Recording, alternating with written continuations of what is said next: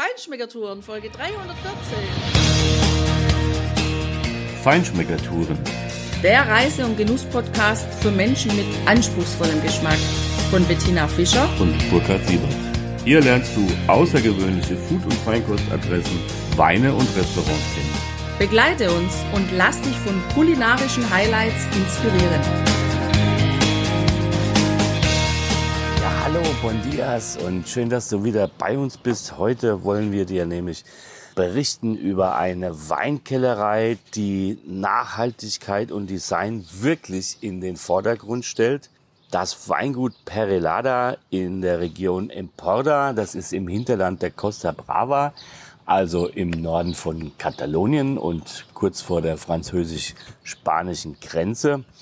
Welchen Preis dieses Weingut als erstes Weingut in ganz Europa gewonnen hat hinsichtlich der Nachhaltigkeit, das wirst du hören. Und wir berichten dir von unserem Rundgang, den wir mit einer Mitarbeiterin aus der internationalen PR-Abteilung haben machen können durch diese Weinkellerei, die wirklich eine außergewöhnliche, ganz beeindruckende Kellerei ist hier im mediterranen Nordspanien. Und diese ganz neu gebaute Weinkellerei, die ist gerade erst am 24. Juni 2022 eröffnet worden, auch für Besucher benutzen und mit dem Weingut arbeiten, tut die Kellerei schon seit zwei Jahren, aber pünktlich ein Jahr vor dem 100-jährigen Bestehen der Weinkellerei Perelada ist hier dieser Bau fertig geworden.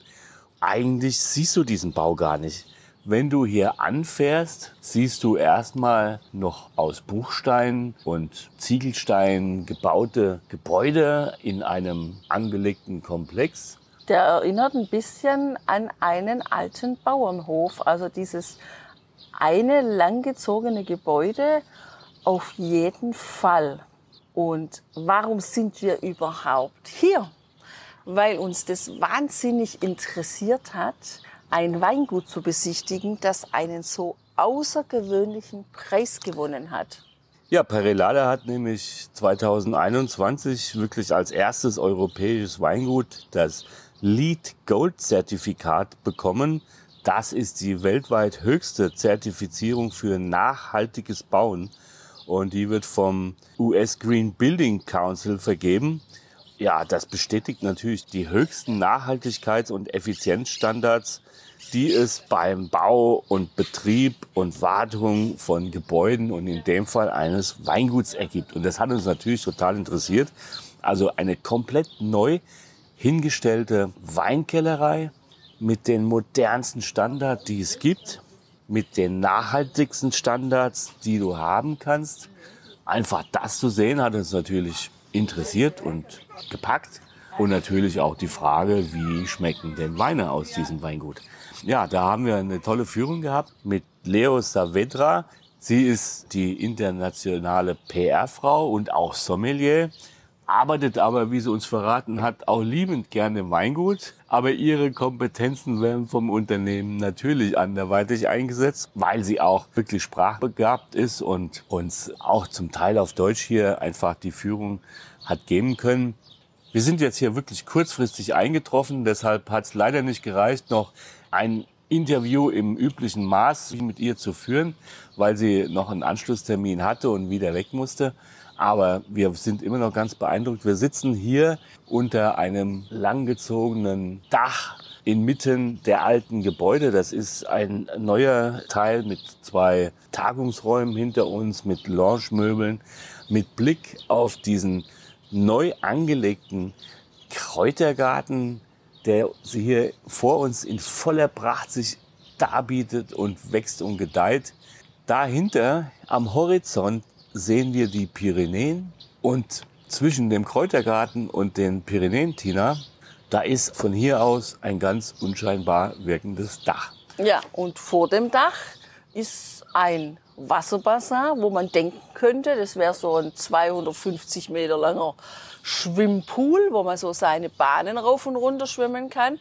Aber dem ist genau nicht so. Also, was haben die gemacht? Die haben sich sehr für das Thema Nachhaltigkeit und Energie interessiert und deshalb haben sie dieses Wasserbecken angelegt, denn dort sammelt sich Tag ein, Tag aus, sofern es dann überhaupt hier mal regnet, das Regenwasser. Und das benutzen die dann eben im Weingut für all das, wo man Wasser brauchen kann. Und das finde ich schon ziemlich enorm, weil das sind mehrere tausend Liter, was hier aufgefangen werden. Aber vor allem, Burkhard, dieses Dach, was du angesprochen hast, das ist fantastisch. Das musst du dir vorstellen wie eine Welle, die von dir weggeht. Stell dir vor, du bist im Meer, eine Welle ist an dir vorbei und geht in Richtung Strand. Dann bäumt die sich so rund auf, wird höher und dann auf einmal fällt sie runter und bricht ab nach unten in den Sand in Richtung Sandstrand. Und genauso ist dieses Dach dieser Kellerei gemacht.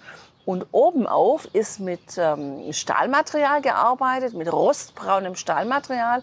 Und da liegen in den Mulden liegen lauter Steine, so dass man das Gefühl hat, wenn man von oben drauf blickt, dass das ein Steingarten ist, in dem jetzt Rebstücke angepflanzt werden könnten. Was natürlich nicht der Fall ist, aber das schmiegt sich unglaublich schön in diese Landschaft ein, so dass es letztendlich überhaupt nicht als störend wahrgenommen wird und sich auch wirklich lang nach unten zieht in Richtung Tal. Weil wir sind quasi in Perilada so ein bisschen auf einer Anhöhe. Was hier auch total spannend ist, ist, dass hier ganz schön mit Naturmaterialien gearbeitet wurde. Also die alten Gebäude, die wurden erhalten und saniert, weil da waren früher die Kuhställe drin und die anderen Tiere, die man eben hier hatte und ja, was man halt alles so auf Bauernhof braucht. Dann wurde mit diesem hellen Sandstein überall in dieser Kellerei gearbeitet. Also wie faszinierend dieser Sandstein unterirdisch eingebaut wurde, das erzählen wir dir gleich. Erstmal geht man hier oben lang und ja, genießt den Blick und den Duft dieses Kräutergartens. Und dann hat uns die Leo in einen Raum gebracht, der ein kleines Kino ist. Und das alleine war schon echt grandios. Also erstmal auch da drinnen der helle Sandstein, unheimlich schöne, bequeme Sessel.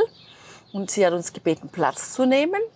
Das kannst du auch erleben, wenn du hier die Führung machst dann beginnt ein Film. Denn die drei Inhaber dieses Weingutes, das sind nämlich drei Geschwister, das ist Javier, Isabel und Miguel Suquet, die haben sich vorgenommen, in einem schönen Film zu zeigen, woher sie kommen, was sie ausmacht, wohin sie wollen, warum sie sich verantwortlich für die Natur fühlen.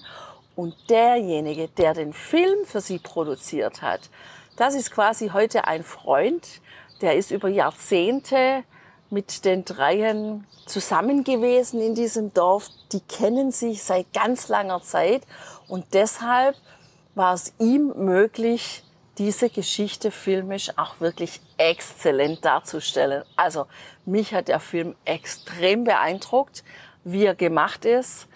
Also was auch gezeigt wird, welche Qualität hier im Vordergrund steht. Und es ist einfach nicht nur Gebrabbel, sondern das ist wirklich 150 Prozent ernst gemeint. Und man sieht in diesem Film auch gleich die verschiedenen Weingärten, die in ganz unterschiedlichen Lagen hier in der Umgebung liegen und die diese hervorragenden Weine letztendlich auch hervorbringen. Also ein super Einstieg und dann ging es aber auch noch viel superer. Wenn man super überhaupt steigern kann, dann ist es super, super, superer. ging es dann weiter in einen Aufzug. Ja, und da hast du wirklich das Gefühl, dass du sehr tief in die Erde fährst. Das liegt einfach daran, weil der Aufzug langsam fährt. Das ist ein guter Effekt, der damit erreicht wird. Tatsächlich geht es um die fünf Meter nach unten. Ja, hier beginnt quasi die Führung nicht nur durch den Weinkeller, sondern im Prinzip auch durch die Philosophie und den Anspruch, der hier an den Tag gelegt wird. Du kommst nämlich erstmal in fünf verschiedene einzelne Räume mit großen Leinwänden, auf denen dann ein kurzer Film abläuft und vor dir befindet sich ein ungefähr 10, 15 Quadratmeter großer Bereich, in dem einfach Terroir liegt.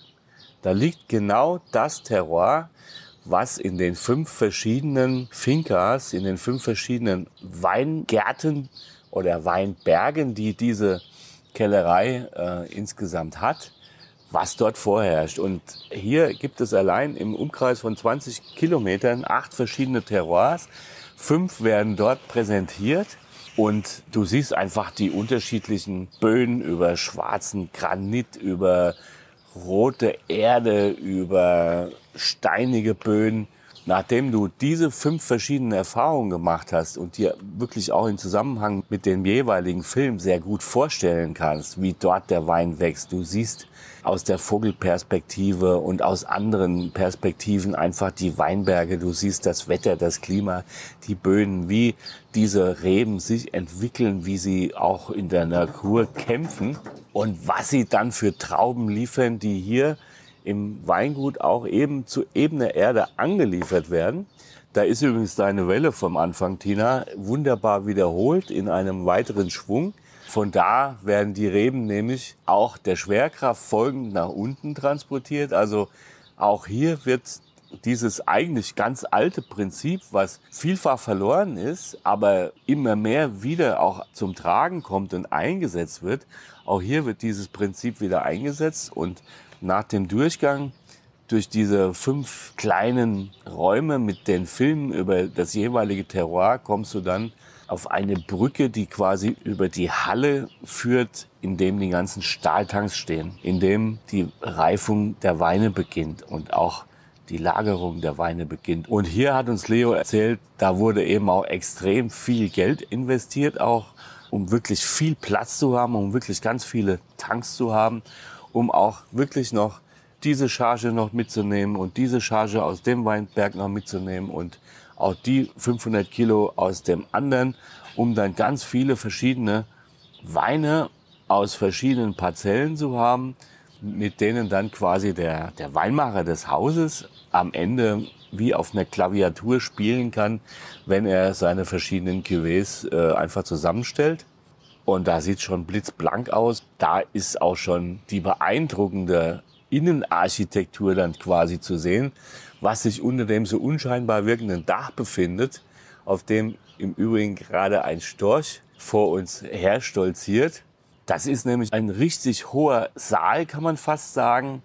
Und wirklich ganz, ganz schlicht gestaltet mit Betonwänden und Trägern, die das Dach tragen. Natürlich muss das Beton sein, aber eben aus dem gelblichen Stein, der hier aus der Region, aus der Umgebung direkt hergeholt worden ist. Und das ist auch ein Punkt, warum dieser Preis gewonnen worden ist, dieser Nachhaltigkeitspreis, weil hier mit viel recycelten Materialien gearbeitet worden ist, mit Materialien aus der Umgebung gearbeitet worden ist, aber auch was die, das Betreiben und, und die Wartung dieses Weinguts angeht, dieses Gebäude angeht.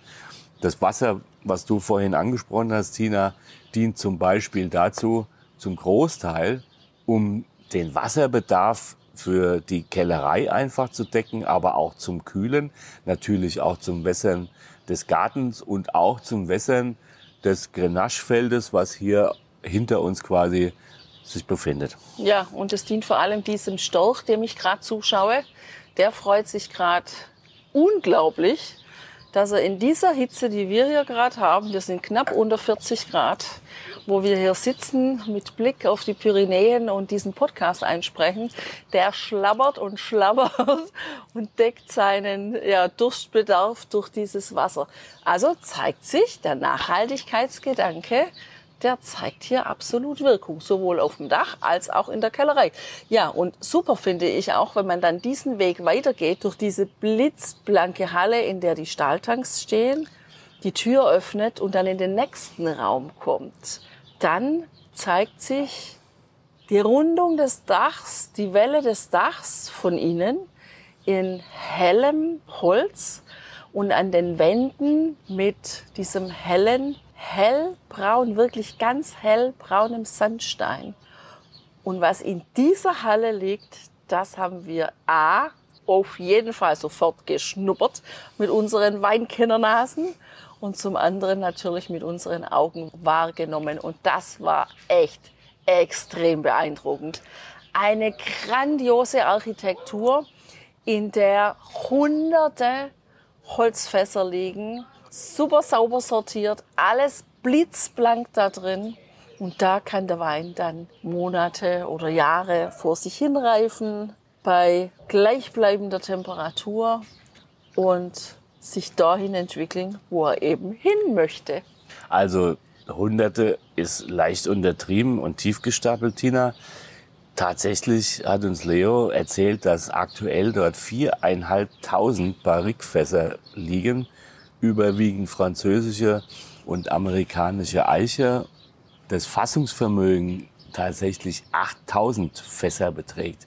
Also das ist ein Meer von Barriques unter dieser grandiosen, immensen, aber sanften Welle, die dieses Gebäude zeigt. Ja, und die haben dann sogar, die Architekten, die haben dann sogar so eine Empore reingebaut, also so eine Aussichtsplattform.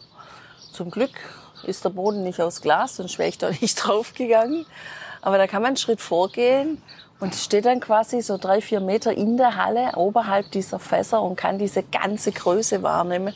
Das ist schon richtig beeindruckend. Übrigens haben wir natürlich ganz viele Bilder gemacht und die siehst du auf unserem Blog, wie immer. Ja, und von diesem Raum ging es dann weiter. Sie öffnete dann also wieder eine Tür und wir waren dann in einem Gang. Jetzt kann man ja denken, na ja, ein Gang, was ist denn ein Gang? Ein Gang ist ja nichts Besonderes. Naja, also weit gefehlt in diesem Weingut. Da ging es dann gerade weiter. Das war so ein Gang, da könnte ich mir echt vorstellen, zu meditieren in diesem Gang. Also diese Architekten haben eine großartige Leistung hier vollbracht, finde ich. Die haben zwischen die einzelnen Abschnitte der Betonwände Luft gelassen. Dann kommt da Licht rein und das gibt dann ja, wie so ein Karo-Muster fast gar. Und weil der Gang so extrem lang und schmal ist, gibt es ein besonderes Muster. Und dieses Muster kann ich dir gar nicht richtig beschreiben in Worten. Schau es dir einfach an auf unserem Blog. Ja? Und wir haben uns dann schon gefragt, wohin führt uns denn jetzt auch gleich dieser Gang? Wir haben dann rechts immer mal reingeblickt, weil da waren so ein paar Glasscheiben und da habe ich schon gesehen, hm, das könnte das Flaschenlager sein. Tatsächlich war es dann auch so. Also sie hat dann die nächste Tür geöffnet und wir standen dann auf dem Gang oberhalb des Flaschenlagers. Und obwohl die gleiche Temperatur dort herrscht, haben wir das anders wahrgenommen, weil die Luftfeuchte in diesem Raum anders war als bei den Barrikfässern weil die Barrikfässer die Luftfeuchtigkeit absorbieren und die Flaschen eben nicht. Und dieser Raum war dann auch ganz dunkel. Ja, mir hat sich zwar nicht unbedingt der Sinn erschlossen, außer dass du natürlich keine Energie verschenkst. Das ist schon klar. Aber Leo hat ja auch gesagt, das wäre für sie so quasi wie eine Bibliothek, ja, wo man einfach Bücher ablegt oder Dinge ablegt, um sie dann auch wieder hervorzukramen. Übrigens mit einem ganz geschickten System, weil die Flaschen ja alle noch unetikettiert sind.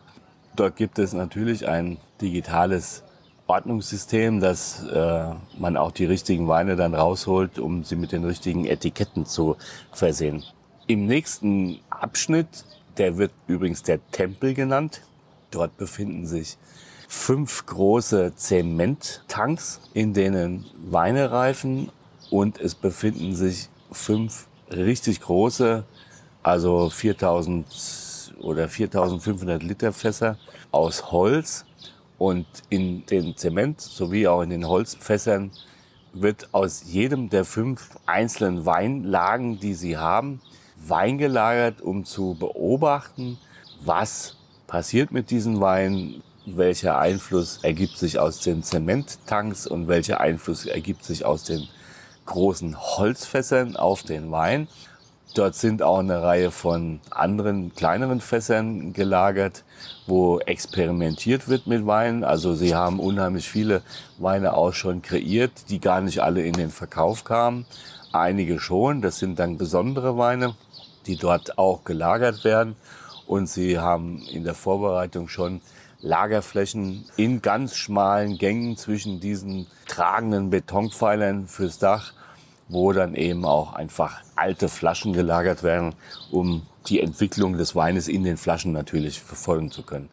Also eine unheimlich beeindruckende Architektur, ganz funktional, auf dem neuesten technischen Standard, alles tiptop, super gemacht.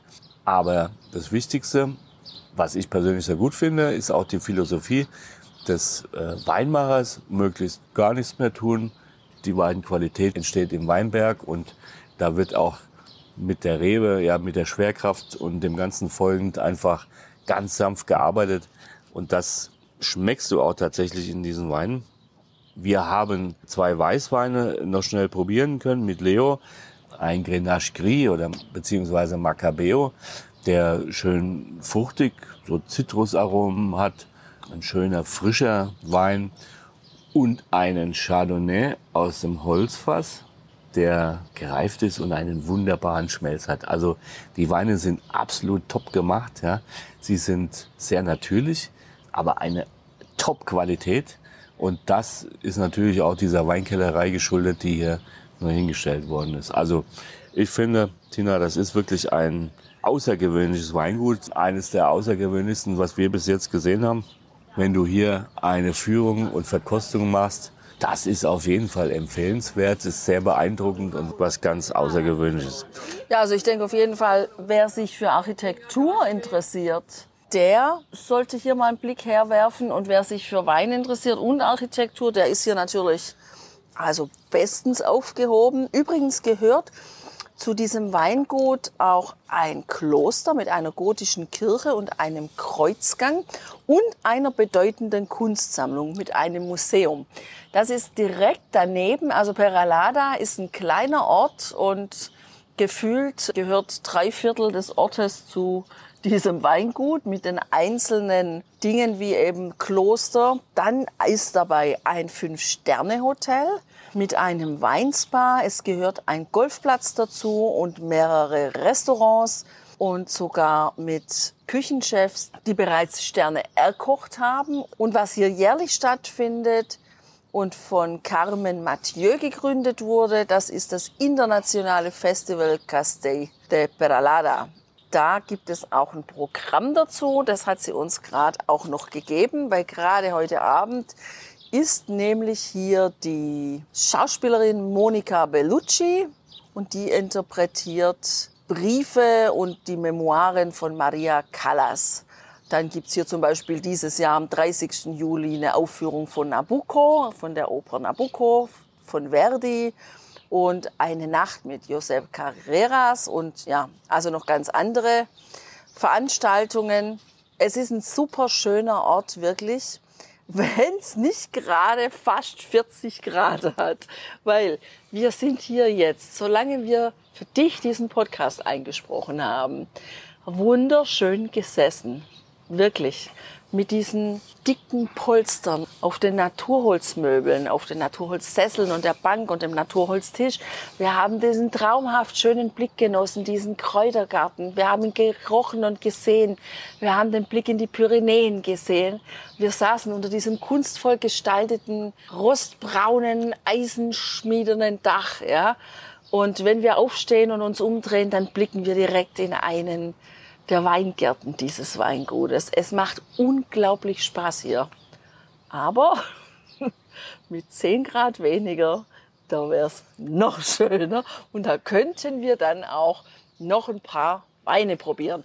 Das haben wir nicht geschafft. Deshalb, wenn du die Weine dieses Weingutes kennenlernen möchtest, dann verweisen wir dich in diesem Fall mal äh, an deinen Weinhändler deines Vertrauens oder eben ans Internet ganz insgesamt. Da sind die Weine zu finden, das haben wir schon gesehen. Ja, vielleicht, wenn du so einen Wein verkostet hast, dann teil uns doch einfach mal mit, wie du diesen Wein findest. Eine Besuchsadresse ist dieses Weingut meiner Meinung nach auf jeden Fall.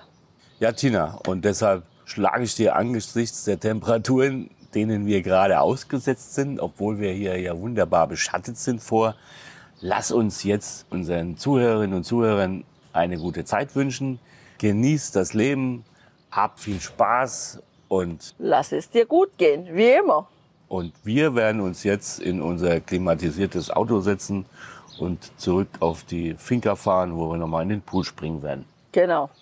Also du hörst quasi schon das Platsch, wenn ich mich abkühle. Lass es dir gut gehen. Ciao, adios, hasta Ciao. luego. Ciao.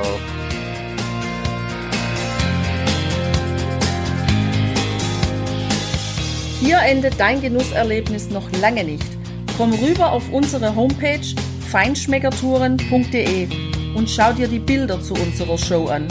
Dort findest du auch wertvolle Links zu den heutigen Empfehlungen. Verpasst keine Neuigkeiten mehr und trag dich am besten gleich in unseren Newsletter ein. Wir freuen uns auf deine Anregungen für weitere Episoden und einen regen Austausch mit dir. Viel Spaß beim Genießen, denn du weißt ja, Wahrer Reichtum besteht nicht im Besitz, sondern im Genuss. deine Feinschmecker Guides Bettina Und Burkhard.